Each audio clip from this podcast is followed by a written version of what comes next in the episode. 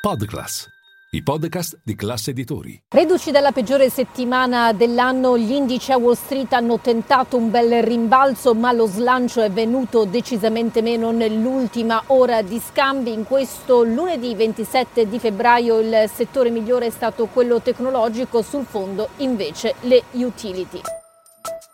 Linea mercati.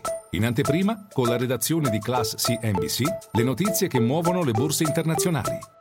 I rendimenti dei treasury quest'oggi si sono sgonfiati un pochino sostenendo almeno parzialmente l'azionario, quello a due anni è sceso sotto il 4,8% equivalente ai massimi del 2007, quello del decennale si è portato al di sotto del 3,95%, una soglia considerata eh, importante se superata al rialzo. Lo spread tra le due scadenze ha raggiunto nuovi massimi di 40 anni a quasi 90 punti base, dimostrazione di come gli investitori continuino a temere una recessione. Infatti, secondo il sondaggio eh, di febbraio della National Association of Business Economists, quasi il 60% del campione pensa che quest'anno gli Stati Uniti finiranno appunto in recessione, ma soltanto il 28%, cioè la metà rispetto alla rilevazione di dicembre, pensa che la recessione ci sarà nel primo trimestre. Il 33% la prevede tra aprile e giugno, il 21% tra luglio e settembre.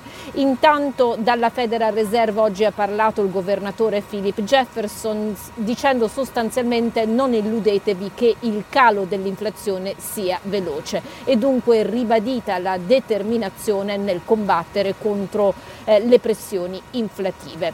Dal fronte macroeconomico da segnalare gli ordini di beni durevoli che a gennaio sono scesi decisamente più del previsto, del 4,5%, ma la colpa è soprattutto eh, del calo degli ordini di aerei commerciali da parte di Boeing. Al netto dei trasporti il dato è salito dello 0,7% e una misura degli investimenti aziendali ha registrato il balzo maggiore dalla scorsa estate. Eh, fanno discutere per quanto riguarda i mercati in generale alcune note degli strategist, a cominciare dall'orso per eccellenza, Mike Wilson di Morgan Stanley, che avverte su una ripresa del mercato orso a marzo con la recessione degli utili che secondo lui è tutt'altro che finita.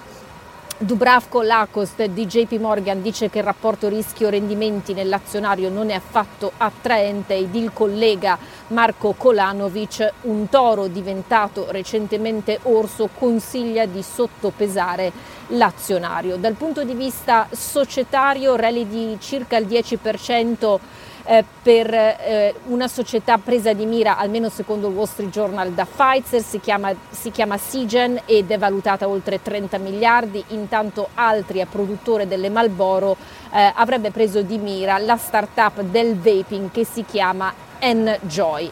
Tesla invece ha guadagnato oltre il 5%, sale l'attesa per l'Investor Day del primo marzo in cui si spera possa essere annunciata una vettura a basso costo. Ricordo domani l'Investor Day di Goldman Sachs e qui il focus è tutto sull'amministratore delegato messo sotto pressione dopo un anno lo scorso particolarmente difficile. Continuano intanto gli esuberi, in Twitter pare che ce ne siano stati 200 nel weekend, Palantir ne ha annunciati circa 75, per quanto riguarda l'intelligenza artificiale, Snap, la controllante della celebre app Snapchat, ha lanciato eh, My AI, una chatbot alimentata dalla stessa tecnologia dietro a ChatGPT.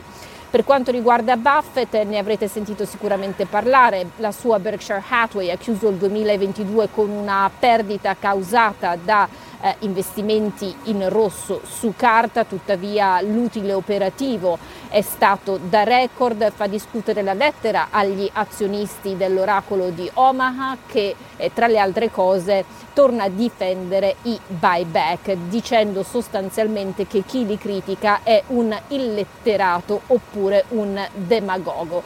Eh, chiudo con una curiosità riguardante appunto Buffett, in questa lettera ha detto che all'assemblea dei soci dello scorso anno, la prima in persona dopo tre anni, eh, sono stati venduti ben 11 tonnellate di croccante e cioccolato, i prodotti che di solito lui e il partner Charlie Munger tengono sul tavolo dell'assemblea dei soci appunto e dunque in due giorni hanno generato 400 mila dollari di vendite. Ora il prossimo appuntamento sarà a maggio per la prossima assemblea dei soci.